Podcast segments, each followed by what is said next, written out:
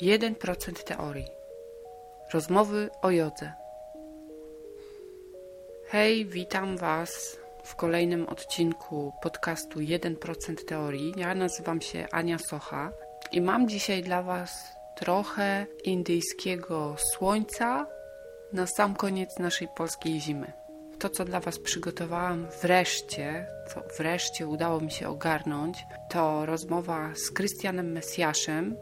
Być może wielu z Was zna Krystiana. Krystian stacjonuje w Opolu, gdzie uczy w swojej szkole joga w regeneracji, ale oprócz tego jest bardzo aktywny w podróżach po naszym kraju i odwiedza wiele lokalnych szkół, w których prowadzi warsztaty jogowe. Bardzo Wam polecam te warsztaty, dlatego że wielu moich znajomych było i twierdzą, że, jest, że Krystian naprawdę potrafi przekazać tą wiedzę, którą ma, potrafi stworzyć wspaniałą atmosferę, więc myślę, że każdy z Was, jeśli zobaczy, że w okolicy pojawi- ma pojawić się Krystian, powinien szybciutko zarezerwować sobie miejsce na takich warsztatach.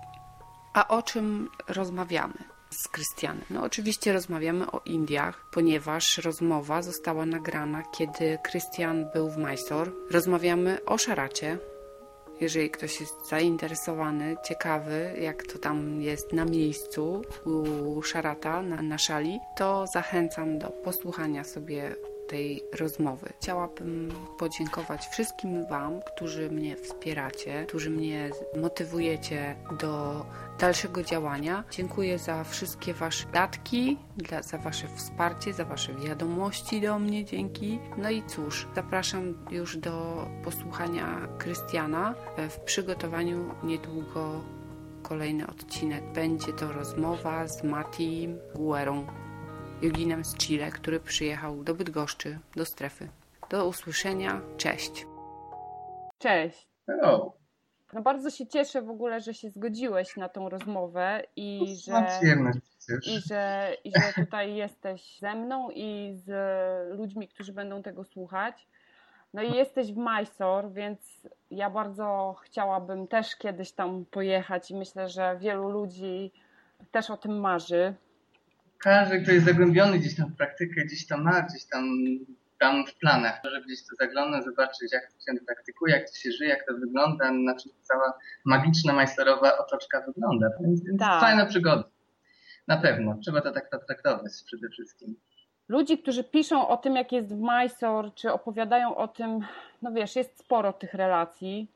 Mhm. Każda jest na pewno w jakiś sposób osobista i wyjątkowa, ale to, co mnie ciekawi, to po co w ogóle tam się jedzie i czy to jest konieczne, czy trzeba tam, czy trzeba tam pojechać, czy trzeba ten cały trud tej, tej wyprawy przedsiębrać. To, żeby być joginem praktykującym asztangę, no wcale nie jest konieczne przyjeżdżanie tutaj. Mamy no, w Polsce, czy też w Europie, czy w ogóle na świecie jest wielu cudownych, wspaniałych nauczycieli, którzy przekazują, pokazują, przekazują, jak praktykować asztangę, co jest w niej najważniejsze. To nie jest takie musowe, ale no jednak coś się dzieje po przyjeździe tutaj. Jednak ja zawsze mówię, że szala jest dla mnie takim czakramem mocy asztangowym, że jednak tutaj na tej, na tej szali praktykuje siedemdziesiąt osób naraz. Faktycznie ta energia grupy jest naprawdę, naprawdę bardzo wysoka. Człowiek tak codziennie kroczek po kroczku gdzieś tam prze, przezwycięża swoje ograniczenia, które w ogóle dzieją się totalnie naturalnie, spontanicznie i nawet ich nie oczekuje.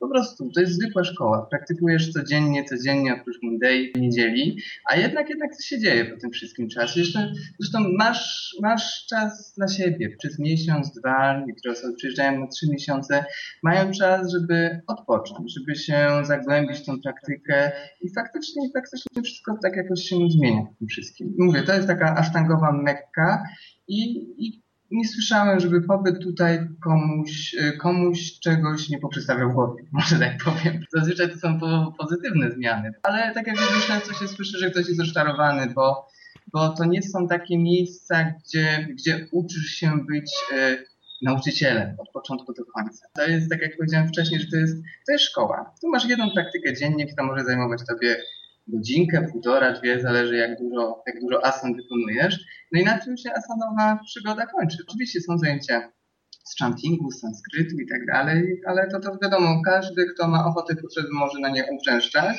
Natomiast to funkcjonuje jak zwykła szkoła. Często Sharad w ogóle się śmieje na, na, na, na, swoich, na swoich konferencjach, że, że coś takiego jak mamy w Polsce, jak mamy u siebie w ogóle gdzieś tam na zachodzie, prawda, że są warsztaty, warsztata ze stania rękach, warsztaty ze wspierania pioder, różne takie zajęcia tematyczne. On zawsze mówi, to jest zwykła szkoła, mój dziadek nigdy nie robił handstand workshop, mój dziadek nigdy nie robił czegoś takiego, co gdzieś tam funkcjonuje teraz na całym świecie i on się tego trzyma. Po prostu naturalna, naturalny proces praktyki, dzień w dzień, dzień w dzień i wszystko gdzieś tam samo się dzieje. Jeżeli ciało jest gotowe, jeżeli uczeń się jest gotowy, no Shara zgadza się, czy pozwala, czy daje kolejną pozycję i on się tak po prostu włącza do praktyki i robi się dalej swoje. Ten majster jest taki no, niesamowity, niezwyczajny, ale zarazem jest taką zwyczajną, normalną szkołą, która gdzieś tam no, funkcjonuje w jednym mieście, chociaż no, nie przesadziłem troszeczkę, bo jednak tych takich szkół prawdziwych to trosze, no, troszeczkę nam brakuje w Polsce.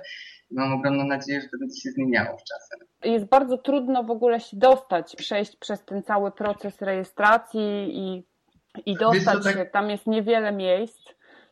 Czy tam się dostają osoby na przykład takie początkujące? Ja wiem, że jest ten wymóg dwumiesięcznej praktyki z autoryzowanym nauczycielem, mhm. który trzeba spełnić, żeby w ogóle podejść do tego pro- procesu rejestracji, ale niektórzy oszukują tutaj. I... Tak, więc to, to jest tak, że to są Indie i nikt tak naprawdę z nas nie rozgryzł systemu rekrutacji. No właśnie, nie ma reguły. Czasami się do, dostają osoby całkowicie nowe, czasami osoby, które już praktykowały przez dłuższy czas. Ten, ten sezon jest dość specyficzny, bo Sharad otworzył szalę tylko na dwa miesiące. Zawsze było tak, że szala była otwarta przez pół roku. Przez pół roku wszyscy studenci z całego świata się zjeżdżali i każdy mógł tak tutaj spędzić miesiąc, dwa albo trzy. Natomiast w tym sezonie zdecydował, że tylko można przejechać na dwa miesiące. Nie na jeden, minimum dwa i pewne. W tym roku jest nas tutaj czterysta osób z całego świata i Sharad mówił, że złożyło, złożyło jakby podanie. Zarejestrowało się ponad trzy tysiące osób. Jeżeli się znaleźliśmy tutaj, to jesteśmy, można powiedzieć, takimi szczęśliwcami, że gdzieś tam się udało nam dostać. dziewięćdziesiąt pięć procent osób to są osoby, które już były wcześniej, praktykowały tutaj na szali z Sharadem. Ile? dziewięćdziesiąt pięć procent? dziewięćdziesiąt pięć procent. Gdzieś tam wspominał na pierwszej konferencji, jak, jak to wygląda, że tak ma zaciekawić trochę. A natomiast pięć osób było takich, których jeszcze nie praktykowało z nim i, i, i gdzieś tam no, po prostu się dostały, zakwalifikowały. Są takie wymagania. W tym roku Sharad stwierdził, że faktycznie chciałby mieć osoby, które z nim wcześniej praktykowały. Wcześniej było tak, że osoby, które nawet nigdy nie praktykowały asztangi, mogły przyjechać do niego. Jednak chyba z czasem stwierdził, że nie wiem, nie chcę tak gdzieś mówić, że szkoda jego czasu, czy marnować jego czasu, ale osoby, które są totalnie początkujące, zaleca się, aby jest taki przykaz, żeby rejestrowały się do Saraswati, do jego mamy. Ona prowadzi taką mniejszą szalę niedaleko głównej szali, gdzie tam jest no, mniejsza przestrzeń i tam osoby, które gdzieś tam dopiero wkraczają w asztangę, mogą, mogą tam znaleźć dla siebie więcej przestrzeń. Chociaż też tam praktykują osoby, które są zaawansowane albo po prostu dłużej praktykujące, no po prostu bo, bo lubią kobiecą energię Saraswati, bo, bo, bo czują ją bardziej, albo chcą skorzystać z jej obecności, kiedy jeszcze jest z nami. Więc to jest tak, tak, że każdy ma jakieś różne motywacje do tego. Te czterysta osób, które, które jest tam teraz, no to są jakby znajomi, tak? W pewnym sensie, no bo jeżeli to są ludzie, którzy już z, z Sharatem praktykowali, więc on ich zna, on pamięta bardzo dobrze wszystkich. I... To jest w ogóle nadzwyczajne, że tak się no przerwę, ale Sharad jest człowiekiem, który naprawdę gdzieś tam potrafi, znaczy kojarzy twarze, pamięta i to jest dziwne, że wiesz, no przyjeżdża w sezonie, trudno im powiedzieć ile osób, ale czasami nawet wiesz, po dwa, czy tam trzy tysiące, jeżeli mówimy o tym sezonie takim tak, półrocznym. I on naprawdę jest w stanie na, za, za rok czy za dwa powiedzieć komuś, że nie nosi okularów albo zapuścił brodę, czy coś w tym stylu. Więc jego w ogóle pamięć taka, jakaś taka fotograficzna, nie wiem, wizualna jest totalnie dla mnie zadziwiająca i ten... No i on po prostu gdzieś tam rozpoznaje, kojarzy. Widać, widać nawet wiesz, w takim kontakcie wzrokowym, widać tą taką, taki błysk skojarzenia. To jest dla mnie bardzo ciekawe. On nie tak dba o swoich uczniów. nie, bardzo się tak po prostu, może powiedzieć, jara cieszy, że, że widzi, że te osoby ciągle gdzieś przyjeżdżają. A jeżeli chodzi o w ogóle o nas studentów, to też jest takie fajne, że ja tutaj przyjechałem czwarty raz i właśnie to jest niezwykłe, że któryś raz z rzędu w ogóle spotykam ludzi z różnych miejsc na świecie. Ktoś mm. jest z Francji, ktoś z Wenezueli, z Wenezueli, Brazylii, ze Stanów. Ludzie przyjeżdżają praktycznie z całego świata w to jedno miejsce i znamy się, znaczy widujemy się, tylko rozmawiamy przy takich różnych, spontanicznych rozmowach, ale to jest niezwykle sympatyczne, że widać, że ktoś po roku, czy po dwóch, czy trzech, czy nawet teraz czterech, że ciągle, ciągle praktykuje, ciągle, ciągle tą praktykę rozwija, ciągle ma ochotę tutaj przyjechać i ją pogłębiać. To jest fajne, że okazuje się, że widzisz, że są na świecie, no, inni tacy wariaci jak ty, którzy potrafią zawiesić swoją pracę, czy tak jakoś tak pokombinować, żeby znaleźć ten na chwilę bezpłatny urlop, czy w ogóle wyprosić pracodawcy, żeby można było tu przyjechać i no i że potrzebuje ich tu wyjść po prostu. To jest fajne, że, że ludzi z całego świata e, łączy ta sama praktyka, samo zamiłowanie do, do, do, do asztangi. To jest takie właśnie cudowne niesamowite wydarzenie. Patrzę sobie na Instagramie i na Facebooku, obserwuję różnych ludzi, którzy tam teraz są i tak się zastanawiam, co wy tam robicie, jak już skończycie tą praktykę z szaratem?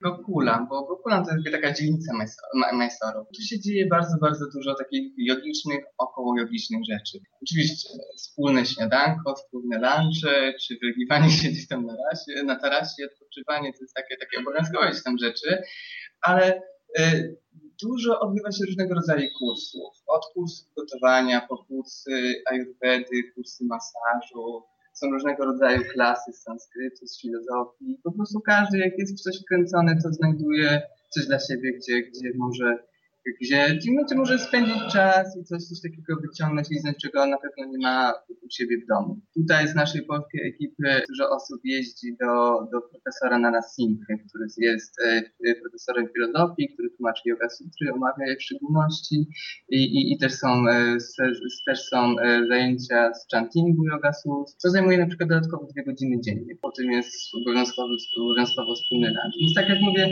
no są różnego rodzaju takie dodatkowe rzeczy, które można skorzystać. To są no, fenomenalni masażyści, jeżeli chodzi o ajurwedę. To miejsce tak tętni taką, taką indyjską kulturą, ale też takim tym, czym się specjalizują, tak, jogą, jogą ajurwedą, więc każdy, każdy gdzieś tam znajduje coś dla siebie. Ale poza tym to jest, są wspólne, wspólne pogaduchy, wspólne lunche, wspólne takie różne rozmowy. Do nas joginów łączy wiele rzeczy, więc każdy ma czasami ochotę podzielić się swoimi przemyśleniami odnośnie praktyki, o tym, jak się rozwija w tej jodze, o tym, jak, jak co ona pozmieniała w jego życiu, ile mu dała, ile mu zmieniła, czy na dobre, czy na złe, co to się dzieje. To są po prostu takie naturalne, normalne rozmowy jogiczne, okołojogiczne, takie o życiu. Zawiązują się cudowne, niesamowite przyjaźnie w tym wszystkim. Tak, tak jak, jak już jestem tutaj czwarty raz i, i, i spotykam się z Moniką, z Przemkiem. Mamy w ogóle taką swoją tutaj fajną ekipę, z którą nie widujemy się praktycznie w Polsce, ale przyjeżdżamy tutaj i spędzamy z sobą miesiąc, dwa, trzy i to jest takie fenomenalne, nie? Że nie mamy czasu dla siebie w domu, a tutaj jednak, jednak jesteśmy razem. To jest, to jest tak. To jest takie fascynujące w tym wszystkim, że tworzy się taka, e, taka yoga community, taka wspólnota ludzi czujących, myślących podobnie. To jest też fajne w tym wszystkim. No, myślę, że to jest bardzo potrzebne, bo praktyka asztangi wymaga ogromnego zaangażowania i takiej no, motywacji wewnętrznej. I jeżeli mieszka się w jakimś mieście, w którym nie ma zbyt dużej społeczności asztangistów, no to takie znajomości i tego typu podróże, no to jest właśnie to, co tą energię daje, aby tą praktykę utrzymać. No bo trzeba codziennie na macie stawać te sześć razy w tygodniu. Czy w domu, czy, czy, czy tutaj oczywiście. To jest takie, no sześć razy to już jest taka, taki ideał, ale jak już ktoś praktykuje cztery, czy pięć, to tak jest bardzo, bardzo fajnie. Tak naprawdę jest to, przyjeżdżamy tutaj, żeby praktykować i to jest taki, to jest ten główny taki element, na którym się fiksujemy i czy chcesz, czy nie chcesz, no wstajesz na tą praktykę. Czasami mam jedną prowadzoną o czwartej trzydzieści i nie było o tej trzeciej, czy wstać, ogarnąć się, wsiąść na skuter i pojechać po szale, po szale, stanąć w kolejce i czekać, aż aż usza, taka dziewczyna pomagająca szaratowi, która to też tak ogarnia tak administracyjnie, e, otwiera szale i po prostu wchodzimy do środka, więc w końcu mamy czas na swoją praktykę. Ja, jak jestem w domu, no nie ukrywam, prowadzę dużo warsztatów, codziennie prowadzę po pięć godzin zajęć. Czasami wstanie się rano szybciutko, tyknie się praktykę, która daje mi godzinę, może troszeczkę więcej i szybko się zbieram za trzy, trzy, lecieć na poranne zajęcia. Jak dużo prowadzę zajęć, też jestem fizycznie zmęczony. I jednak nie ma aż tak siły, tyle energii, żeby się skupić na praktyce. Tutaj, tutaj mogę robić naprawdę dużo, dużo, dużo więcej. Też mogę liczyć na różnego rodzaju fajne korekty. Mogę, no, korekty. I to jest właśnie też fajne, że w to miejsce przyjeżdżają ludzie, którzy,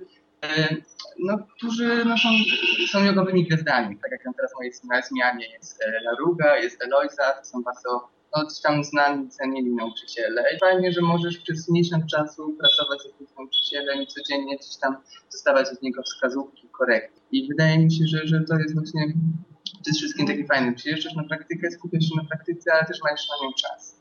Jesteś wypoczęty, zregenerowany, dobrze zjesz, bo jedzenie indyjskie jest przepyszne, jest lekkosprawne, chociaż też ciężkie, to zależy, jak sobie tam podarujesz te swoje strategie żywieniowe. Ale to jest tak, że faktycznie masz ten czas, żeby odpocząć i skupić się przede wszystkim na praktyce. I to jest fajne, że, że, że to tobie pokazuje, że no te ograniczenia, które są w ciele, to nie ma ich w ciele, tylko są w głowie. Że praktycznie możemy przekroczyć swoje takie ograniczenia, które wydaje nam się, że nie możemy, a jednak tu coś się takiego niezwykłego dzieje, że, że jednak idziemy dalej, że, że jednak zakładamy nogi za głowę, łapiemy się za kostki, robimy catching czy jakieś inne cuda. To nie jest warsztat, jak czasami gdzieś tam się wyjeżdża weekendowy, bo tak naprawdę weekendowe warsztaty są fajne, bo też można technicznie zrozumieć, ale jak jesteś przez miesiąc czasu w jakimś miejscu, ten czas pozwala, żeby te, zasz, te zmiany zaszły w ciele, żeby się ugruntowały w ciele, żeby też one wszystkie się, no żeby się też ugruntowały w naszym, naszej psychice, w naszym umyśle. Po tych jednak tym miesiącu czy pół spędzonym tutaj, naprawdę człowiek wraca jakiś taki do domu, taki no naładowany. Buduje tutaj ten nawyk w ogóle codziennej, porannej praktyki, na którą czasami w domu nie ma czasu. Tutaj się do niego, do niej, no nie tyle zmuszasz, ale masz, no po to jest, tak jak powiedziałem, przyjeżdżam tutaj się po to, żeby praktykować i jednak ten nawyk gdzieś tam zostaje i go o wiele łatwiej utrzymać później, jak jesteśmy u siebie z powrotem w domu. A jednak ta, ta joga staje się taką nieodłączną częścią naszego życia. To jest taki nasz yoga shower, że wstajemy, myjemy zęby, nie myślimy, po co to robimy dla higieny psychicznej i znaczy fizycznej, psychicznej, i tak samo robimy z jogą. Wstajemy, robimy swoją praktykę, bo, bo czujemy, że ona jest nam potrzebna do tego, żeby mieć dużo energii, dużo radości, żeby być bardziej uważnym w środku dnia. No po prostu rzecz funkcjonować z taką, wiesz, dużym potencjałem.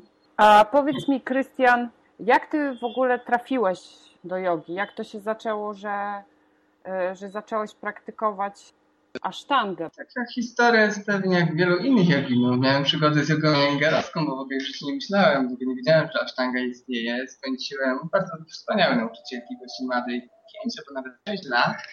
No ale później znalazłem gdzieś, gdzieś, gdzieś tam pierwsze jakieś zmianki o asztandze, zacząłem przyglądać jakieś filmiki na YouTubie, coś tam samemu próbować. Później się okazało, że, że asztanga jest o tyle fajną praktyką, że uczy cię, uczy cię budować własną praktykę. Pamiętam, jak uczyłem się jogi iyengarowskiej, zajęcia były zawsze tematyczne. Dwie godziny wygięć, dwie godziny skłonu, dwie godziny jakichś balansów, ale wracając do domu nigdy nie potrafiłem zbudować jakiejś takiej własnej sensownej praktyki. Nawet brałem światło jogi Iyengara do ręki, ono dla mnie te krótkie rozpiski z tyłu nie miały za bardzo rę, rę, rę, rąk i nóg. No tutaj natomiast okazało się, że... Wspominam. Tak, a tutaj się okazało...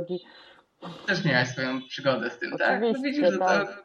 Gdzieś tam widzisz, każdy tak zaczyna, jednak asztanga jest bardzo młodą praktyką, jeżeli chodzi o wiązkę. E, no, możemy się nią cieszyć, nie wiem, ponad dziesięć lat w Polsce. Dopiero ona gdzieś tam się ukonstytuuje, ugruntowuje, dopiero nabiera jakiegoś tam kształtu i charakteru. To jest też bardzo ważne, żeby, no żeby e, też osoby, które uczą, żeby wiedziały, że to jest system, który ma jakieś tam swoje, swoje wymagania, czy, czy, czy jakieś takie ramy, w których się poruszamy, po to, żeby uczyć, uczyć osoby w sposób bezpieczny i żeby pokazywać im, że tak naprawdę praktyka to jest ich własna. Nikt nie przychodzi na zajęcia dla nauczyciela, dla kogoś innego, to każdy, każdy przychodzi na praktykę dla samego siebie, bo chce zmienić jakieś zmiany we własnym życiu. I właśnie to mi dała asztanga, że zacząłem rozumieć, że to jest jakiś system, który jakoś jest tak inteligentnie poukładany, dzięki któremu możemy się harmonijnie, równomiernie rozwijać. Jednak też zauważyłem, że zacząłem, gdy wciągnąłem w asztangę, zobaczyłem, że jak bardzo ona nie jest fizyczna w tym swoim samym absurdzie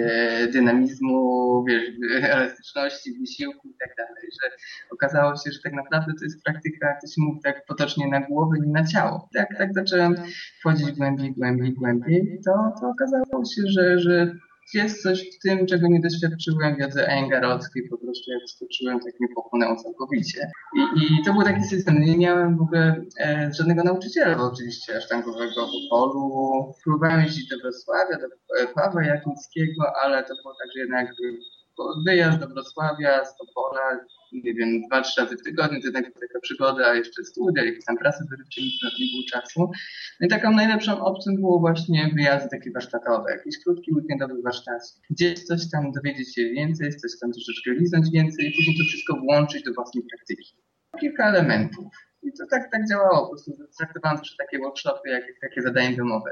Dostawałem jakąś dawkę wiedzy, przyjeżdżałem do domu, praktykowałem miesiąc, drugi, trzeci, wszystkie gdzieś tam wskazówki chciałem, chciałem jakoś tak zinternalizować, włączyć do własnej praktyki.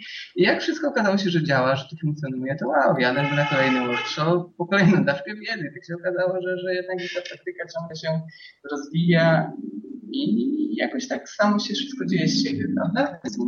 Tak, tak wchłonęłem, tak wpadłem w system sztangi, aż do tego stopnia, że, że rzuciłem doktora, rzuciłem moją pracę w urzędzie i wylądowałem w majstorze cztery lata temu. I tak, tak, tak ta przygoda ta trwa i jakoś nie widzę, żeby coś się na razie zmieniło. Nie chcę, żeby na razie się zmieniło, bo póki co jestem na tej fali cały czas, wiesz, rosnących, wzrastających. Ciągle mi to nakręca, ciągle mi to daje radość, fan, ciągle Ciągle czuję, że robię coś, coś fajnego, coś dobrego i jeszcze jakiś fajny feedback od ludzi koło, to jest w ogóle takie najbardziej doładowujące, że jednak fajnie, że, fajnie, że mogę się tą wiedzą dzielić. Nie, nie, czuję, nie czuję się jakimś takim nauczycielem, który jest taki autorytarny, który narzuca swoją wizję. Daję zawsze pole do manewru dla swoich uczniów. Daje wskazówki, możliwości, pokazuje.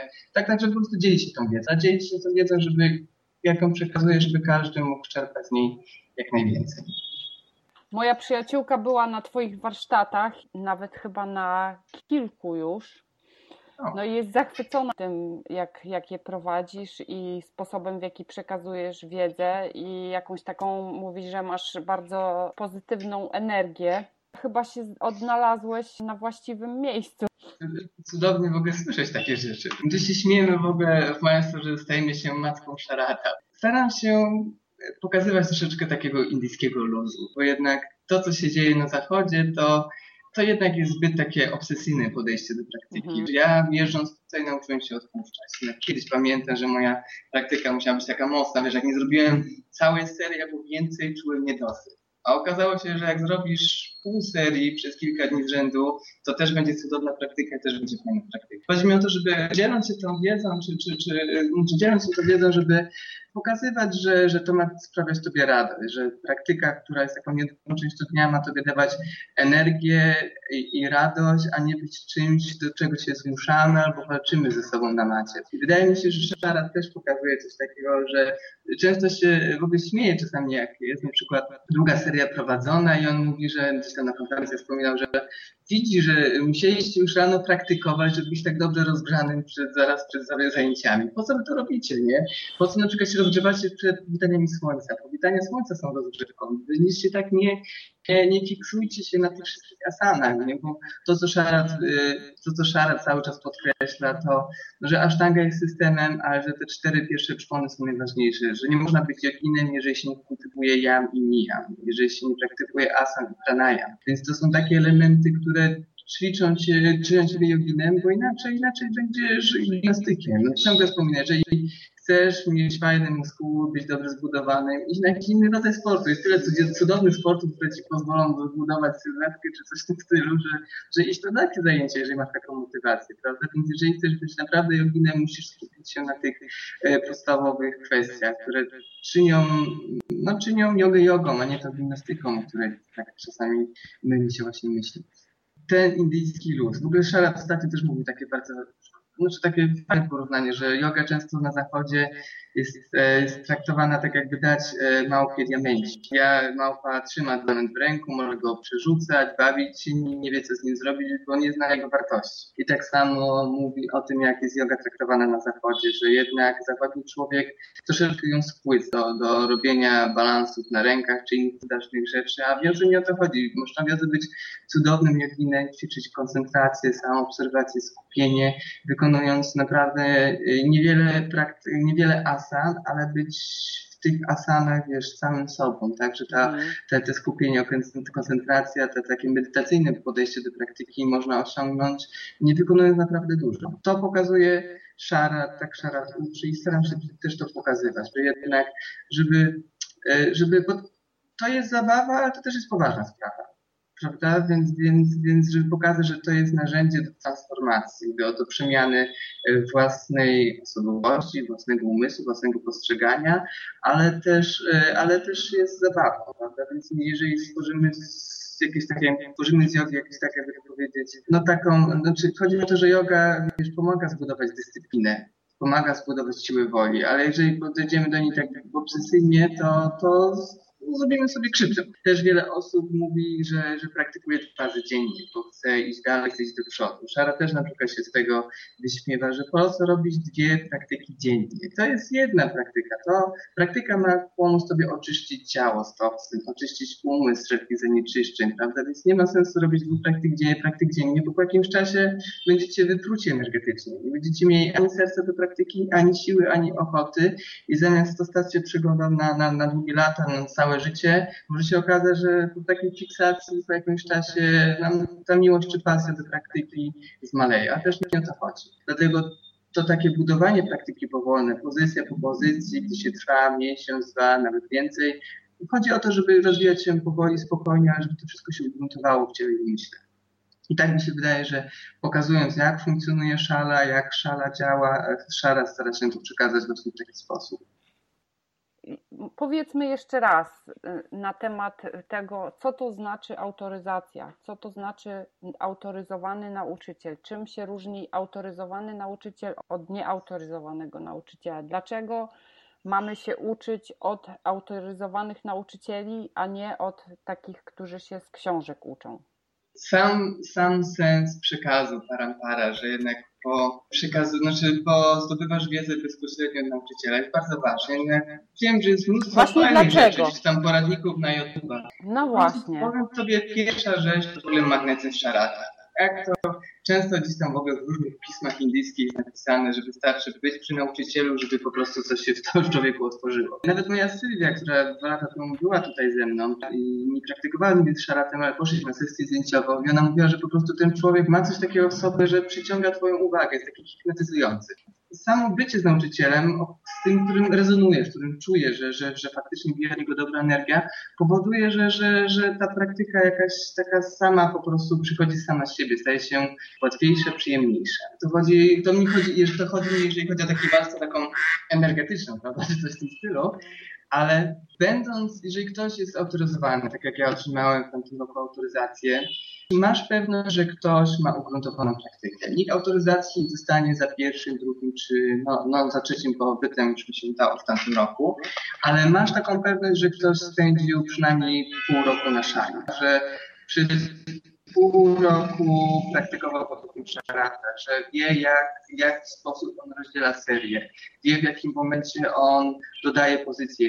Widzisz, dlaczego on kogoś trzyma w danej pozycji i kiedy mu pozwoli pójść dalej. Po prostu widzisz, jak on zarządza szalą, jak on zarządza ludźmi, jak on buduje praktykę różnych poszczególnych osób i wiesz, wiesz zaczynasz kumać, o co z tym chodzi. Wiele jest kursów y, nauczycielskich, które są, bazują na pięciu spotkaniach weekendowych, na którym y, nie uczysz się praktyki, ale uczysz się czasami budować social media, obsługiwać Instagram albo jakieś takie inne rzeczy. Tutaj jednak uczysz się, że twoje własne doświadczenie czyni ciebie dobrym nauczycielem. Jeżeli przepracujesz wiele rzeczy na swoim ciele, jeżeli przeszłaś określone asany, jak panowałaś, to znaczy, że rozumiesz, na czym polega ich mechanika i potrafisz to przekazać innym nauczycielom, innym osobom, nawet widząc ich niedoskonałości. W takim sensie, że każdy z nas ma różne ciała, różne predyspozycje i wtedy uczysz się też modyfikować pozycję do tych ciał. W ogóle to jest fascynujące, co, przy, co zauważyłem w ogóle w pierwszym pobycie, że nasze myślenie o asanach w Polsce jest totalnie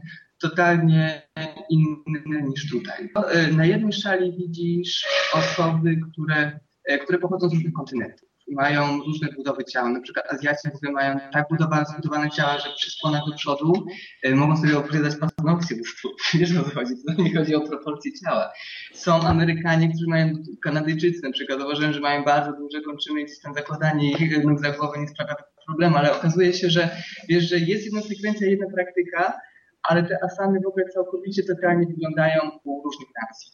I okazuje się, że okej, okay, może kąt prosty w tej pozycji sześćdziesiąt stopni i stopa w tą stronę to jest fajne przy naszych słowiańskich ciałach, ale się okazuje, że masz to, to a tej praktyki uczysz, uczyć ludzi z Ameryki Południowej, z Azji czy, czy, czy tam z Europy. Okazuje się, że, że to jest totalne pomieszaństwo w połączeniu. Tak naprawdę te pozycje nie wyglądają tak, jak, jak wydaje nam się, że powinny wyglądać. Tym bardziej, jak się weźmie pod uwagę to, że no każdy ma jednak z nas i tak inną budowę ciała, inne predyspozycje, możliwości. Okazuje się, że widzisz, jak tę praktykę można modyfikować na wiele dziwnych różnych sposobów. Tutaj się uczymy przez, przez podpatrywanie, przez naśladownictwo, troszeczkę jak dzieci małe. Po prostu dzieci małe się tak uczą, patrząc jak, jak wykonują rzeczy inni, próbują to gdzieś tam powtarzać. Największa zabawa się zaczyna, jak jesteś autoryzowanym nauczycielem, możesz korygować, znaczy możesz asystować czelatorowi. To jest taka super fajna wartość dodatnia i, i, i na tym mi zależy najbardziej, na tym pobycie.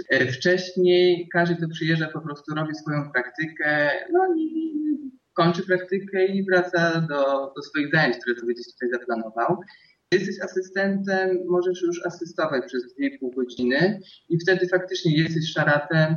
On y, mówi, do kogo masz podejść, robić jakąś korektę, coś tobie pokaże, jeszcze wytłumaczy. Jesteś wtedy dłużej na szali i tym bardziej obserwujesz, a jak nasz szef, nazwany go bossem, jak boss koryguje, jakie boss daje wskazówki. No i po prostu uczysz się. Uczysz się, jak on uczy, poprzez podglądanie tego, co robi. I, i, i to jest chyba ta największa różnica. Jeżeli ktoś jest autoryzowany, spędził z nauczycielem wystarczająco dużo czasu. Ale oczywiście, jeżeli ktoś ma fajnego nauczyciela gdzieś w swoim mieście i praktycznie praktykuje pod jego okiem rok, drugi, trzeci. Naprawdę też ma fajną dawkę wiedzy, ale jednak, jednak najwięcej się uczymy przez praktykę, własną praktykę i przez budowanie praktyki innych osób. To się tym różni. Spędzasz tutaj dużo czasu i masz taką, jak jeżeli pójdziesz na zajęcia do autoryzowanego nauczyciela, to po prostu masz przeświadczenie, że ten ktoś przepracował.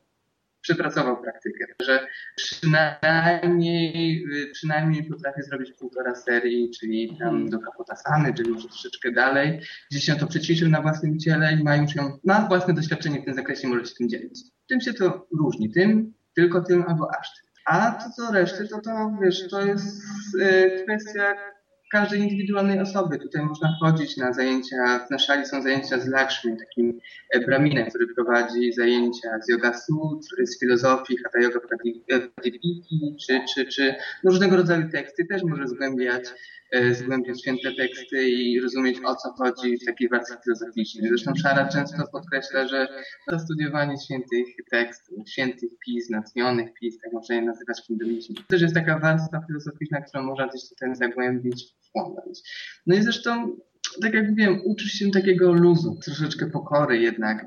Okazuje się, że zajęcia w Polsce wyglądają tak, że często no, no to jest, czasami ktoś jest swoim studentem, czasami jest klientem. Różne szkoły czy różne studia podchodzą do tego w różny sposób. Tutaj jednak płacisz drogę za praktykę, ale uczysz się tak naprawdę, że że no, masz być wdzięczny, że możesz to praktykować. Na szali jest kolejka. Jak jest prowadzona, prowadzona sekwencja siedemdziesiąt miejsc na szali, a przychodzi dziewięćdziesiąt osób. Te dwadzieścia osób musi znaleźć sobie miejsce albo gdzieś w toalecie, albo gdzieś w szatni. Znaczy nie w toalecie, tak bezpośrednio w toalecie, ale gdzieś tam w szatni, albo w jakimś przedsionku. Albo się zmobilizował do tego, żeby wstać godzinę wcześniej, zająć dobre w kolejce, albo dobre miejsce w kolejce, albo chciał sobie post. To są Indie, jak Szary powiedział. Tu są kolejki, tutaj ludzie się pchają, no i tak to wygląda.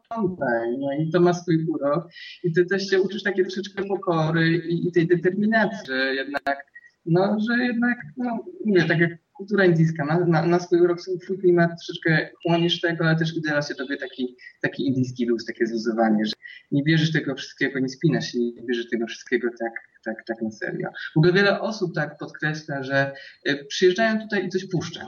Mamy tysiące spraw na głowie, zawsze praca, takie rzeczy do załatwienia. No, powstaje ten taki pancerz mięśniowy, gorset mięśniowy. Tutaj no, jest fantastyczna temperatura. W ogóle szala jest takim miejscem, gdzie, gdzie po, po wydaniu słońca już spływają się strugi potu. No i okazuje się, że gdzieś wszystkie napięcia emocjonalne, które gdzieś tam się odkurzały w ciele, one się rozpuszczają, nie? Że okazuje się, że, że, że ta praktyka, ta praktyka jest o wiele głębsza, o wiele intensywniejsza niż w domu.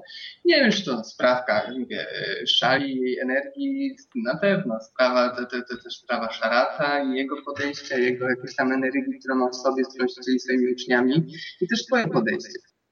Tak mi się wydaje. Duża różnica, nieduża między autoryzowanym nauczycielem, ale ten przekaz taki, że jak się przebyło z tym nauczycielem troszeczkę czasu, się go po prostu czuje. Zdarzają się osoby, które przyjeżdżają, które otrzymują, otrzymują autoryzację i nigdy więcej się nie pojawiają, ale czy, też czy o to chodzi? To jest też tak, że wiele osób gdzieś tutaj y, otrzymuje autoryzację, ale w ogóle nie uczy, bo wcale im na tym nie zależy. Oni kochają praktykę, kochają szarata, oni się dobrze tutaj czują i, i, i wiesz, można być dobrym nauczycielem, nie mając super praktyki, a może być super joginem, ale też być złym nauczycielem. Więc tutaj dowiadują się, że muszą być szczerzy wobec siebie. Czy, czy nauczanie jest inspiracją, czy nie jest inspiracją, czy praktykują dla siebie, czy chcą tą praktyką się dzielić. Masz czas na takie refleksje, poznajesz ludzi, którzy uczą, nie uczą i sam zastanawiasz się, czy, czy jesteś na właściwej drodze, na właściwej ścieżce. A nie ukrywam, że wiele osób z zachodu sobie robi też super mega wakacje tutaj.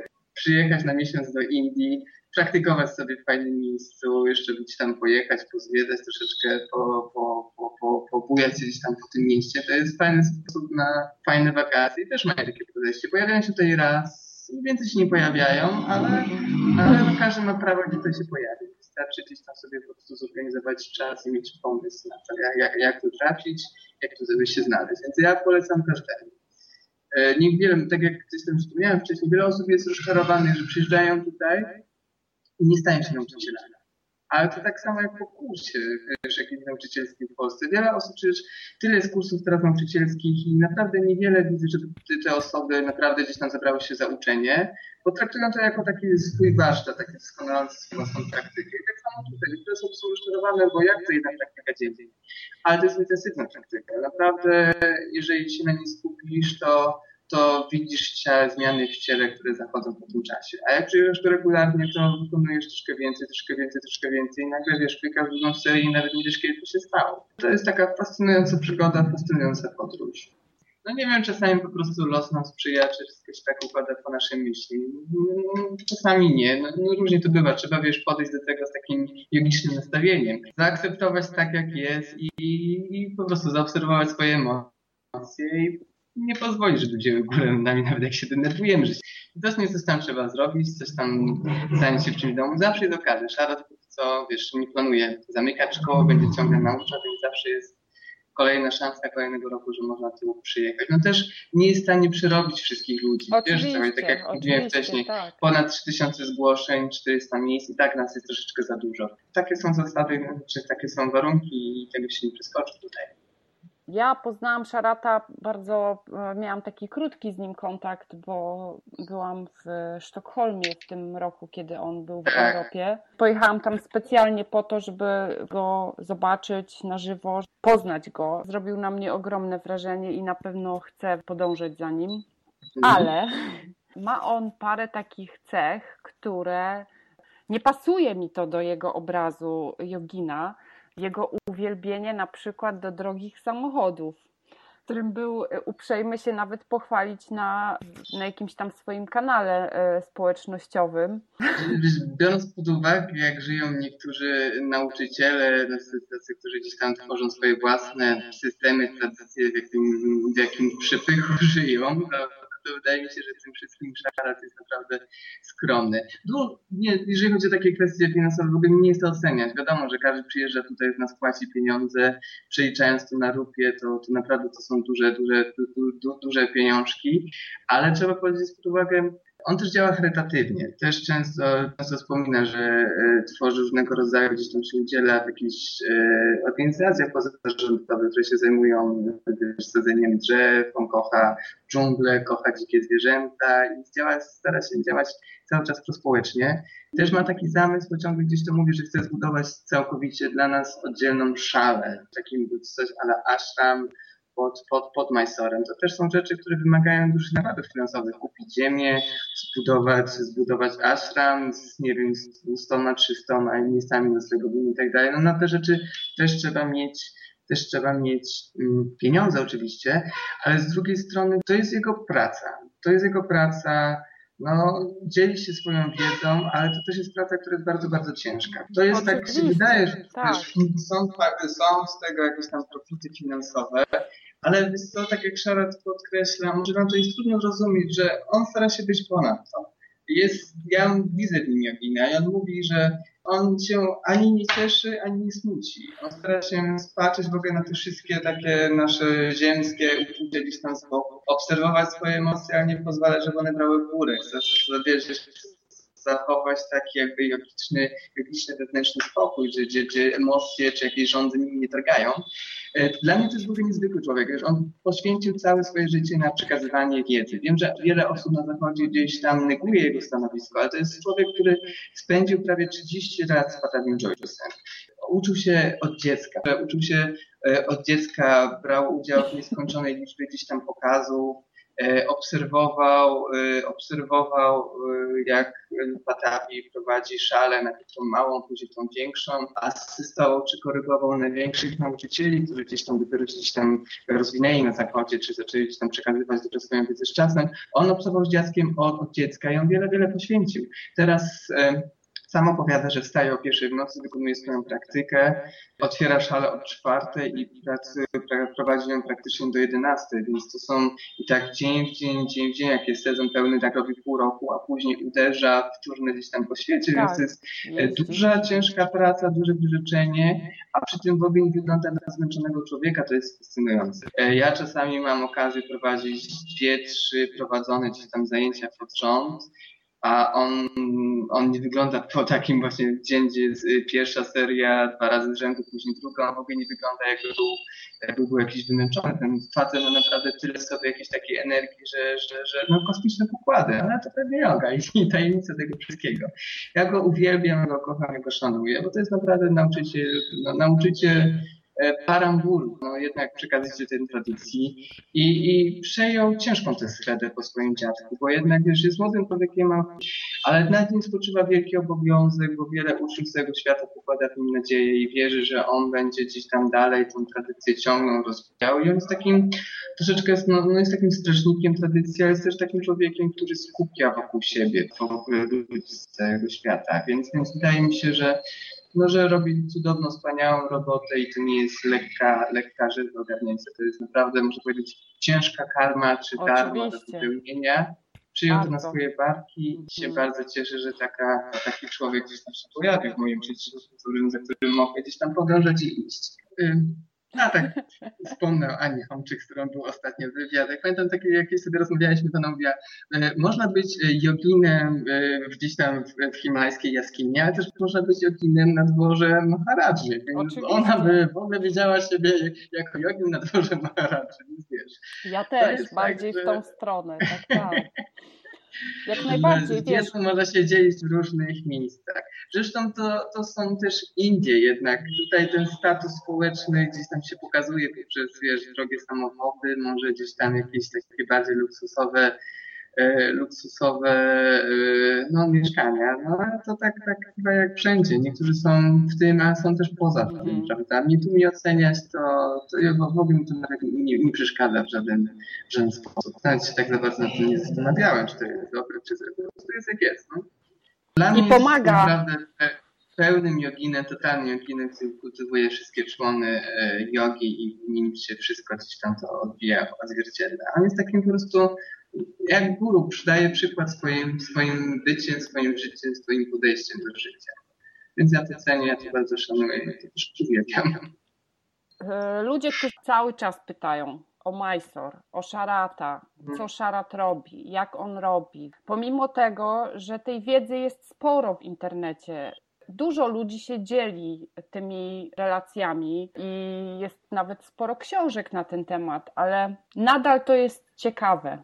To to... Nadal ludzi to fascynuje i, i pytają cały czas. Tutaj nie ma żadnych tajemnic. Każdy, kto przyjedzie, sam to oceni przez swój pryzmat, ale zobaczy, jak to funkcjonuje. Tak jak mówię, że to jest fascynujące tutaj, że, no, że joga jest prawdziwa. Nie ma tutaj żadnego gdzieś tam wymuszonego, mówię o gdzieś tam szaratach, szale wymuszonego lansowania się czy pokazywania. Po prostu szkoła, w której przyjeżdżasz i pokornie praktykujesz, a gdy pokornie praktykujesz, to się dzieją cuda.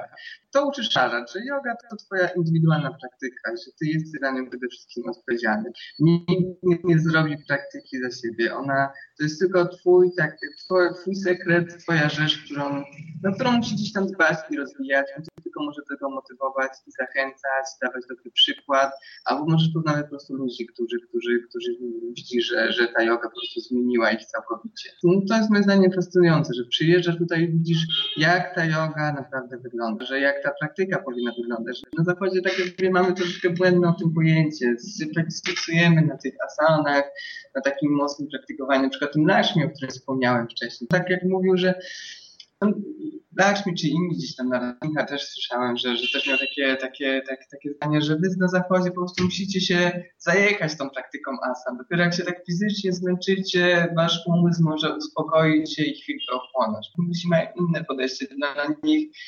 Dla nich wystarczą powitania słońca, kilka pozycji stojących, ważniejsza jest pranayama i krótka medytacja i wtedy zaczynają dzień. My jednak no, jesteśmy gdzieś tam bardzo tacy, no jesteśmy na zachodzie indywidualistami, dbamy o taki swój wewnętrzny rozwój i chcemy ciągle gdzieś tam mieć jakieś osiągi, iść do przodu i po to wykonujemy tyle, ty, taką praktykę. Ale to wiesz co, Sharat, co ważne, uczy, że że trzeba mocno mieć ugruntowaną praktykę, żeby iść dalej. Jest wiele jest tych takich legend, że nie robisz dropbacku, to nie idziesz dalej. Ale na przykład takie rzeczy są moim zdaniem bardzo ważne, ponieważ wyobraź sobie, że siedemdziesiąt osób praktykuje na szali. Jeżeli nie będzie jakichś ścisłych reguł i ludzie będą praktykowali co chcą, naprawdę można sobie, kapotosana jest tak naprawdę kosmicznym, mocnym wygięciem, że można sobie złamać kręgosłup czy jakieś inne cuda, bo to już jest naprawdę, ma bardzo mocno intensywna praca. Jeżeli on nie będzie widział, że ludzie w dropbackach przepracują określonego sposobu wygięcia i naprawdę dochodząc do kapotosany mogą sobie zrobić gdzieś tam jakąś krzywdę. On prowadzi równolegle siedemdziesiąt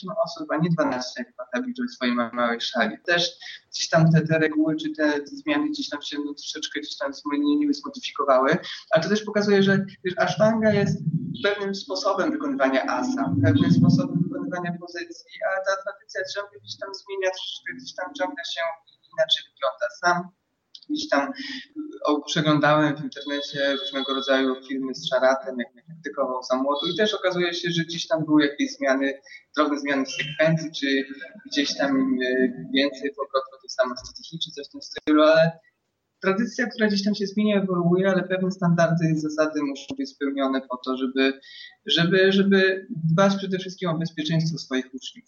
Ja widzę nieraz, gdzieś tam jestem na warsztatach, że na przykład jakieś tam no, joginki wykonują już drugą serię, ale naprawdę widzę po ich ciałach, że że no super mają zakresy, są super mega elastyczne, ale brakuje im siły i wzmocnienia ciała. Też wiozę, znaczy w sztandze, no, no balansujemy, równoważymy tą siłę, elastyczność. Jeżeli ktoś ma super zakres, to nie znaczy, że może od razu wykonywać drugą serię, tylko taka osoba musi naprawdę nawet dłużej posiedzieć w pierwszej serii, żeby to ciało było na tyle silne i wzmocnione, żeby te dalsze sekwencje, dalsze pozycje nie zrobiły im krzywdy, prawda? I o to chodzi. Dlatego Shara gdzieś tam ciśnie, czy ciśnie trzyma oso- osoby długo, długo, ale ta praktyka się bardzo ugruntowuje. Ja też miałem takie, wiesz, aspiracje, że robiłem drugą serię, jak za pierwszym przyjechałem, e, robiłem tutaj dalej z, e, tylko pierwszą, ale okazało się, że po prostu, że ile jeszcze mogę wykonać, jak bardzo mogę być głęboko w tej pozycji, nie zdając sobie sprawy. Myślałem, że już, wiesz, śmigam jakby nigdy nic, a tutaj się okazuje, że wow, że po prostu jest tyle gdzieś tam zakresów w ciele, których gdzieś tam można rozwinąć, przebudować, ale później się okazuje, że hukajesz, kogo to obchodzi jakiś zakres, pozycja. Jeżeli zaczynasz kontrolować bandy, kontrolować, kontrolować oddech, obserwować swój umysł, wtedy się okazuje, że ta praktyka No, że asana po prostu gdzieś tam się ją wykonuje, ale tak naprawdę, że to jest tak praktyka koncentracji, skupienia, obserwacji, można robić całe życie tylko pierwszą serię, ale twój umysł naprawdę może wystrzelić na, na bardzo wysoki poziom wibracji. I tego też się nauczyłem, że tak jak Szara też mówi, że pierwsza jest dla nauczycieli seria, e, przepraszam, pierwsza seria jest dla dla wszystkich, druga jest dla nauczycieli, trzecia, to jak już sam Patari mówił, jest dla, dla pokazu czy do tych. To też Szarat uczy, że nie ma nic do przodu za szybko. Wiele rzeczy musi się ugruntować w ciele, bo za zmianą ciała, postawy przybudowuje się też nasze umysł, nasze postrzeganie. I to, to też wydaje mi się, że to jednak Szarat poka- potrafi pokazać, że pokazuje tobie, że możesz więcej niż tobie się tak naprawdę wydaje w tym, co już opanowałeś. A też jego korekty, czy to on, on tyle gdzieś tam ciał widział w swoim życiu, tyle ludzi gdzieś tam poprzerabia, że on po prostu czasami popatrzy na czyjeś budowę ciała i on wie, jak korektę, jaką korektę wykonać, jaką wskazówkę dać, żeby ktoś gdzieś tam się rozwinął dalej. To jest chyba to. Podczas takiej praktyki normalnej, podczas masterclass, jest Szarat, jest pięciu asystentów i, i to jest fajne, że zawsze tych korekt nie masz tak dużo. To nie jest tak, że się poprawiają w każdej pozycji. Są takie kluczowe, kluczowe asany, w których no każdy ma gdzieś tam prawo czy obowiązek dostać, ale zawsze jak potrzebujesz jakąś korektę w jakiejś pozycji, możesz się, wiesz, skrytnie uśmiechnąć do, do asystenta i on podejdzie do tylko może. Ale to jest, na tym polega majstor, że każdy praktykuje sam. Im więcej i mniej znaczy się jakichś wskazówek, korekt, tym bardziej się zatapiamy w tą mocną praktykę, trzymamy driszki, skupienie i, i, i jesteśmy w sobie. Przeżywamy tą praktykę, nie myślimy, kalkulujemy, jak to co bym zrobił lepiej, znaczy co bym zrobił inaczej, żeby głębiej wejść do pozycji. No to się okazuje, że, że jednak tutaj ta metoda jest słuszna, ona jest bardzo uczciwa, szczera, nie? Że jednak no, sama obecność nauczyciela powoduje, że jednak się, się dzieją cuda czasami w tej szali. Bardzo ci dziękuję za to, co powiedziałeś o dropbackach i e... bardzo ładnie wytłumaczyłeś i mam wrażenie, że w taki naprawdę logiczny sposób, dlaczego rzeczy się mhm. dzieją tak, jak się dzieją i skąd się wzięła ta zasada, bo wielu ludzi o to pyta, dlaczego nie mogę robić drugiej serii. Bo głębokie wygięcia są bardzo, bardzo szybko. Chociaż nie ukrywam, że jak ja prowadzę indywidualnie osoby, to, to puszczam je do drugiej serii troszeczkę szybciej, bo wiadomo, te pierwsze wygięcia, znaczy te pierwsze, pierwsze pozycje z drugiej serii, tak, tak, one przygotowują fajnie do do, do, do, do dropbacku, przygotowują fajnie do dropbacku, fajnie przygotowują ciało do tych głębokich wygięć, ale no jednak sam się przekonałem, że i ludzie się przekonują, że można opanować takie dropbacki, nie wykonując jeszcze drugiej serii. To wszystko jest w zasięgu ręki. Liczy się tylko mądre asystowanie, mądre, mądre pomaganie komuś w tych dropbackach i okazuje się, że ciało może się w bardzo fajny sposób otworzyć. Bo to też jest taki mit, że mit, mit, mit, mit że czasami trzeba zrobić, robić perfekcyjnie pozycję, żeby pójść dalej. To nie jest tak. Czasami widziałem, że niektóre osoby no, nie mogą do końca zrobić Marycia Sane D i czasami po prostu Szara, na przykład mam znajomego, któremu gdzieś tam pomógł Marycie Sanie B pierwszy raz złapać się za rękę i to było tylko takie symboliczne. Dobra, to teraz opuszków palców, yy, następnym razem wykonuj Marycie Sane C. Wiesz o co chodzi, że to jest tak, tak. Że, yy, że, że to jest takie, no puszcza kogoś dalej, bo wie, że też te pozycje gdzieś tam się ugruntowują z czasem. To też pokazuje, że jak bardzo on mi kładzie na nas nacisku na tą fizyczność w praktyce, że ważniejsza jest ta regularność, przyjść codziennie na szale, nawet gdzieś tam pamiętam na konferencji wspominam, że lepiej przyjść, jak masz gorszy dzień, przyjdź, zrób powitania słońca i idź, nie? Ale przyjdź na szale, praktykuj. Żebyś nie... Joga to dyscyplina, to siła woli, to kształtowanie, takie intencjonalne kształtowanie samego siebie i Szarat tą taką praktyką, tą dyscypliną właśnie tego uczy, że, że musimy sami umieć zarządzać swoim życiem, swoim ciałem, a do tego no, wykorzystywać po prostu no, praktykę asany i wszystko to, co ona niesie ze sobą. I tak, cieszę się, że tam jakoś roz, rozświetliłem a propos tych mitów, ale to mi się wydaje, że to jest takie najbardziej szczere i uczciwe, bo mm. wiesz jak to jest, ludzie mają świetną fantazję. Tak samo miałem, byłem pewny, że moja praktyka jest super, okazało się, że mogę naprawdę gdzieś tam zrobić jeszcze więcej w tej pierwszej serii i gdzieś tam miałem super mega poprawić, także, że wiele rzeczy gdzieś mi później po powrocie do domu po prostu w ciele zostało i, i, i, i to było super. Ludzie mają fantazję w takim tak, sensie. Tak, i kombinują. Reguł, to wiem, żeby robili drugą serię, robili trzecią serię, a, a to jest fajne, że wiesz, Szaraf potrafi prowadzić no, tyle osób na raz, tyle osób na raz, rozbudować im praktykę, widzi kto gdzieś z czym się, z czym się boryka i daje mu wskazówki, daje mu rady gdzieś tam, jak ktoś już zakończył praktykę, wychodząc, daje mu nową pozycję, albo jak już robi tą ostatnią pozycję swojej serii, to zazwyczaj gdzieś tam koryguje go jeszcze, więc to są takie rzeczy, które, które się odbywają powoli, z tym spokojnie, ale taka jest joga, bez pośpiechu, slowly, slowly, wszystko się stanie w swoim czasie. Właśnie o to chodzi, żeby nie mieć żadnych oczekiwań, bo jak się przyjeżdża tutaj, mam takie oczekiwania, że kurczę, przyjadę i da mi dziesięć nowych pozycji, moja praktyka tak się rozwinie, właśnie nie o to chodzi. Mhm. Chodzi o to, żeby zrobić to mniejsze oczekiwania i zrobić więcej, wtedy będziemy bardziej zadowoleni z siebie i będziemy mieć większą satysfakcję z tego, co widzimy, niż tam wiadomo, jak przejść do przodu.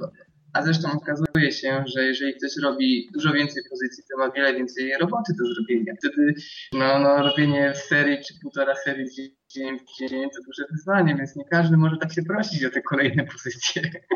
Może się równie dobrze bawić w tym świetnie, w tym co robi do tej pory. Też wiesz, fan, zadowolenie i też czuję, że pracuje. Więc nowe pozycje to, to i nowe wyzwania, też nowe przekleństwo czasami, nie? Jak, jak trzeba faktycznie otworzyć, czy tam stworzyć jakąś nową przestrzeń w ciele. No, to pomocno akcja. Cieszę się bardzo, że mogłem się wiesz, podzielić moimi doświadczeniami. Ja też się cieszę tak, bardzo. No, bardzo. Bardzo szybko nam ta rozmowa zleciała. No, podzielę się moimi spostrzeżeniami, może mi, moimi uwagami, to jak ja, jak ja postrzegam Kaizen, bo to jest tylko m- moje tylko i wyłącznie pewien punkt widzenia, niektórzy go podzielają, może niektóre osoby się całkowicie z nim nie zgodzą. Pobyt tutaj daje mi wielkiego kopa i energii. Wracam do domu i ja jeszcze większym pasją i zaangażowaniem uczę, uczę dzielę się tą wiedzą. Spotykam mnóstwo gdzieś tam ludzi na moich warsztatach, przyjazdowych, gdziekolwiek się coś pojawia i widzę, że, że moje gdzieś tam spojrzenie, czy takie, takie, taka ta moja energia, którą gdzieś tutaj cierpię, którą się dzielę dalej, ona gdzieś tam pomaga ludziom pokonywać ich, ich jakieś tam ograniczenia, a nawet nic więcej zrozumienia dla własnej praktyki. I to jest fajne. Uważam, że jakbym tutaj nie przyjechał, to bym nie potrafił mieć takiego fajnego przekazu, który mam teraz. Tylko on mogę być wdzięczny do tego chyba Szaratowi i ludzi, których tu spotkałem. To gdzieś tam wszystko gdzieś tam ugruntowało się we mnie dzięki temu, że tu jestem. I, no i liczę, że tak będę przyjeżdżał tutaj regularnie, chłonął wiedzę, chłonął tą energię, przyjeżdżał i dzielił się dalej. I, i, i nie wiem, gdzie ta droga będzie, znaczy gdzie mnie zawiedzie, ale taki Póki, póki mam taki feedback, że naprawdę to ludziom pomaga i jeszcze z większą pasją praktykują, to czuję, że robię dobrą robotę i to mnie właśnie tak naprawdę tego wszystkim nakręca. No i oby tak było dalej i obyś jeździł i dzielił się ze wszystkimi z nami tutaj tą energią i przekazywał ten głos. O, mój kot. Ja uważam, że... że joga jest w ogóle we współczesnym czasach ludziom bardzo, bardzo potrzebna. Wierzę w tą praktykę, bo wierzę, że ona naprawdę ma taką moc transformacji, przemiany naszego sposobu zachowania, myślenia, naszych jakichś takich nawyków czy postępowania i w dzisiejszych takich zakręconych światach, naprawdę światach, w dzisiejszych takich zakręconych świecie naprawdę wierzę, że ta praktyka ma ogromną moc. A jest się bardzo w takim, jeżeli w coś się wierzy, to ma się też taki autentyczny chyba przekaz tym wszystkim. Mnie joga Ashtanga totalnie pochłonęła, czuję, że w ogóle to jest w ogóle część mojego życia i jeżeli potrafię coś takiego przekazać ludziom, to się cieszę, że, że, że, no, że, że to czują i to rozumieją. W tym wszystkim no, autentyczne po prostu. Bo wiesz, w dzisiejszych czasach ta komercja, joga, to są czasami rzeczy, które się gdzieś tam wykluczają, czasami się zazębiają, no ale to też trzeba umieć jakąś tak tą jogę zaszczepić tą pasję do jogi w naszych warunkach zachodnich. To też jest trudna sprawa, ale no trzeba pokazywać, że to jest praktyka, która potrafi dużo, dużo wcisnąć w głowie i że to, że nie można jogi stawiać obok zumby, pilatesu, body artu, bo zabiera się jej głębiej i mądrość ze sobą niesie. Tak, tak bym chciał, żeby też tak, ta, takie tam przesłanie zostawało e, uczniom joginom w głowach. Mega potężna praktyka, a, a, nie, a nie zwykle gdzieś tam ćwiczenia, które pozwalają nam fajnie zbudować ciało. Bo do tego jest crossfit, nie wiem, treningi personalne i, i inne rzeczy. To jest w ogóle sposób, wiesz, myślenia, bycia, życia, funkcjonowania. Joga jest o wiele czymś lepszym. Bardzo, bardzo jestem wdzięczna. I bardzo Ci dziękuję za Twój czas i za to wszystko, czym się tutaj podzieliłeś. ze mną i z naszymi słuchaczami, z ludźmi, Pozdrawiam. którzy lubią słuchać tych rozmów. Mam nadzieję, że to grono ciągle, ciągle się powiększa, prawda? Bo, Chyba tak. No robisz, robisz niesamowicie fajną rzecz, prawda, że przedstawiasz gdzieś tam sylwetki różnych fajnych nauczycieli i no zawsze się znajdzie ktoś, kto się inspiruje jakąś rozmową, fajnie, że no, że robisz naprawdę dobrą rzecz w Polsce i mam nadzieję, że w ogóle jeden procent teorii będzie się fajnie rozwijał, bo takich akcji jest nam no, bardzo, bardzo dużo potrzebnych, żeby joga się po prostu w Polsce rozwijała, bo tak naprawdę no, joga się dopiero rozwija w Polsce, dopiero nabiera, nabiera kształtu, nabiera charakteru i tak naprawdę my wszyscy teraz ludzie, no, my wszyscy zafiksowani gdzieś tam ją tworzymy, więc to jest bardzo fajna rzecz. Im będzie nas więcej, tym będzie więcej jogi, świat będzie lepszy, w to wierzę na pewno. Gorąco w to wierzę i I po to to robię. No dobra, Krystian. Cieszę się bardzo. Ja to... trzymam kciuki za tutaj... to. Dziękuję Tobie, że chciałaś opowiadać, bardzo miło. Pozdrów wszystkich. Pozdrów wszystkich polskich i zagranicznych joginów od, ode mnie. I... Dobrze, zaraz przekażę. Pokażę gdzieś tutaj, jak już mówiłem, że z Anią i będę miała tutaj rozmowy i mogę, to wow, wow, wow, fajnie gdzieś tam to. Właśnie zapraszali mi na dosy przed chwilą, żebyśmy pogadali. Ja też coś przekąszę. Nie skazałem tej godziny, ale tak szybko i... Trzymajcie, Trzymaj się, się takim Trzymajcie razie. się tam i pra- praktykujcie. Do zobaczenia. Cześć. Ściskam, pa.